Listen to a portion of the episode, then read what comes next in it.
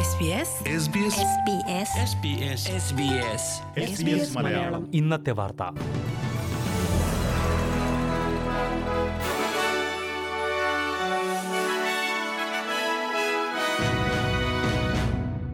നമസ്കാരം.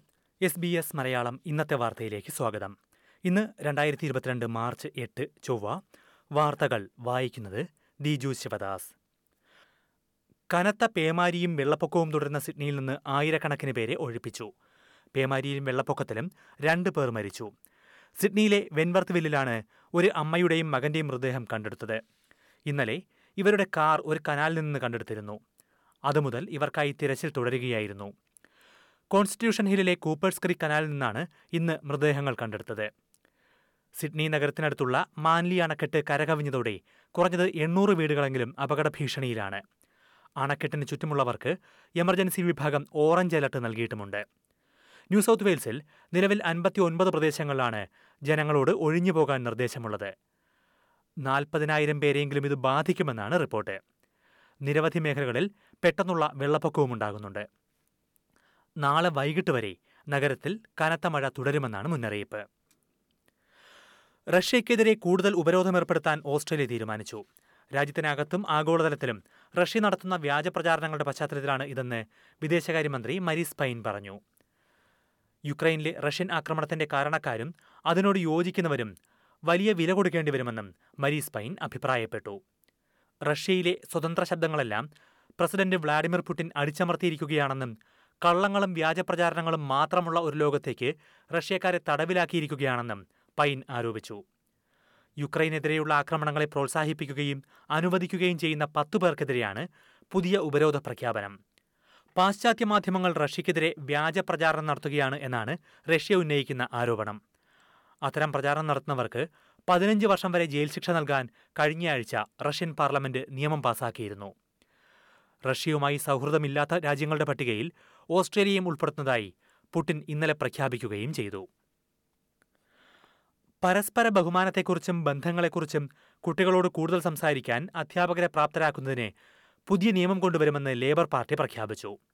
അടുത്ത ഫെഡറൽ തെരഞ്ഞെടുപ്പിൽ ലേബർ പാർട്ടി ജയിച്ചാൽ ഈ പദ്ധതി നടപ്പാക്കും എന്നാണ് പ്രഖ്യാപനം. എഴുപത്തിയേഴ് മില്യൺ ഡോളറാണ് ഇതിനായി പ്രഖ്യാപിച്ചിരിക്കുന്നത്. കുട്ടികളുടെ സുരക്ഷ ഉറപ്പാക്കുക ആക്രമണവാസന തടയുക എന്നിവ ലക്ഷ്യമിട്ട് കൂടുതൽ അവബോധമുണ്ടാക്കുന്നതിന് സംസ്ഥാന ടെറിട്ടറി സർക്കാരുകളുമായി ചേർന്നാകും ഈ പദ്ധതി നടപ്പാക്കുക. അധ്യാപകർക്ക് കൂടുതൽ പരിശീലനം നൽകുന്നതിന് പുറമെ ഇതിനായി കൂടുതൽ ജീവനക്കാരെ നിയമിക്കുകയും അക്രമങ്ങൾ നേരിട്ടുള്ള കുട്ടികൾക്കും കുടുംബങ്ങൾക്കും കൂടുതൽ പിന്തുണ ഉറപ്പാക്കുകയും ചെയ്യും. ലൈംഗിക ബന്ധങ്ങളിലെ പരസ്പര സമ്മതം പീഡനങ്ങൾ തിരിച്ചറിയുക ഗാർഹിക പീഡനം നേരിട്ടാൽ എന്തു ചെയ്യണം തുടങ്ങിയ വിഷയങ്ങളിൽ മതിയായ പാഠങ്ങൾ പല കുട്ടികൾക്കും കിട്ടാറില്ലെന്ന് ലേബർ വിദ്യാഭ്യാസ വക്താവ് ടാനിയ പ്ലിബർസെക് പറഞ്ഞു. വെസ്റ്റേൺ ഓസ്ട്രേലിയയിൽ കോവിഡ് ബാധ വീണ്ടും കൂടി. രണ്ടായിരത്തി എണ്ണൂറ്റി നാൽപ്പത്തിയേഴ് പുതിയ കേസുകളാണ് ഇന്ന് സ്ഥിരീകരിച്ചത്.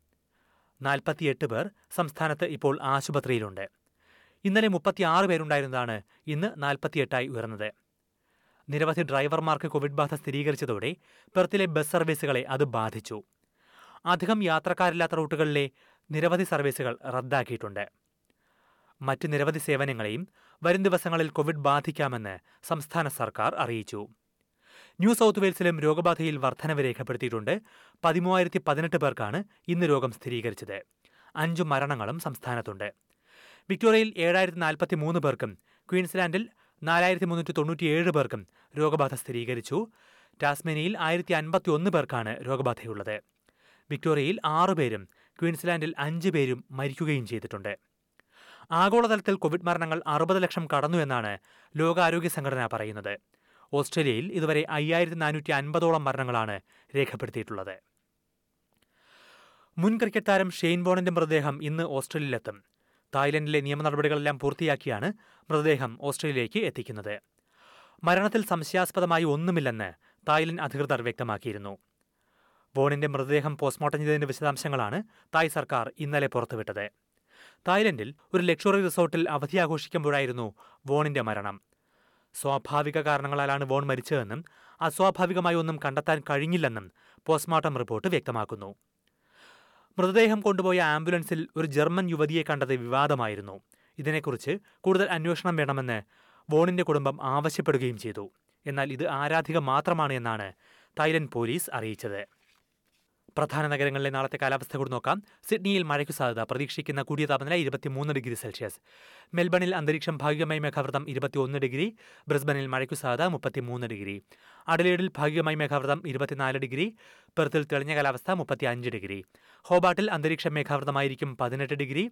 ക്യാൻബറയിൽ ഭാഗികമായി മേഘാവൃതം ഇരുപത്തിരണ്ട് ഡിഗ്രി. ഡാർവിനിൽ മഴയ്ക്ക് സാധ്യത. പ്രതീക്ഷിക്കുന്ന കൂടിയ താപനില മുപ്പത്തിമൂന്ന് degree Celsius. S B S Malayalam ഇന്നത്തെ വാർത്ത ഇവിടെ പൂർണമാകുന്നു. ഇനി നാളെ വൈകിട്ട് ആറു മണിക്ക് അടുത്ത വാർത്താ ബുള്ളറ്റിൻ കേൾക്കാം. ഇന്നത്തെ വാർത്ത വായിച്ചത് Diju Sivadas. SBS SBS SBS SBS SBS SBS Malayalam. ഇന്നത്തെ വാർത്ത.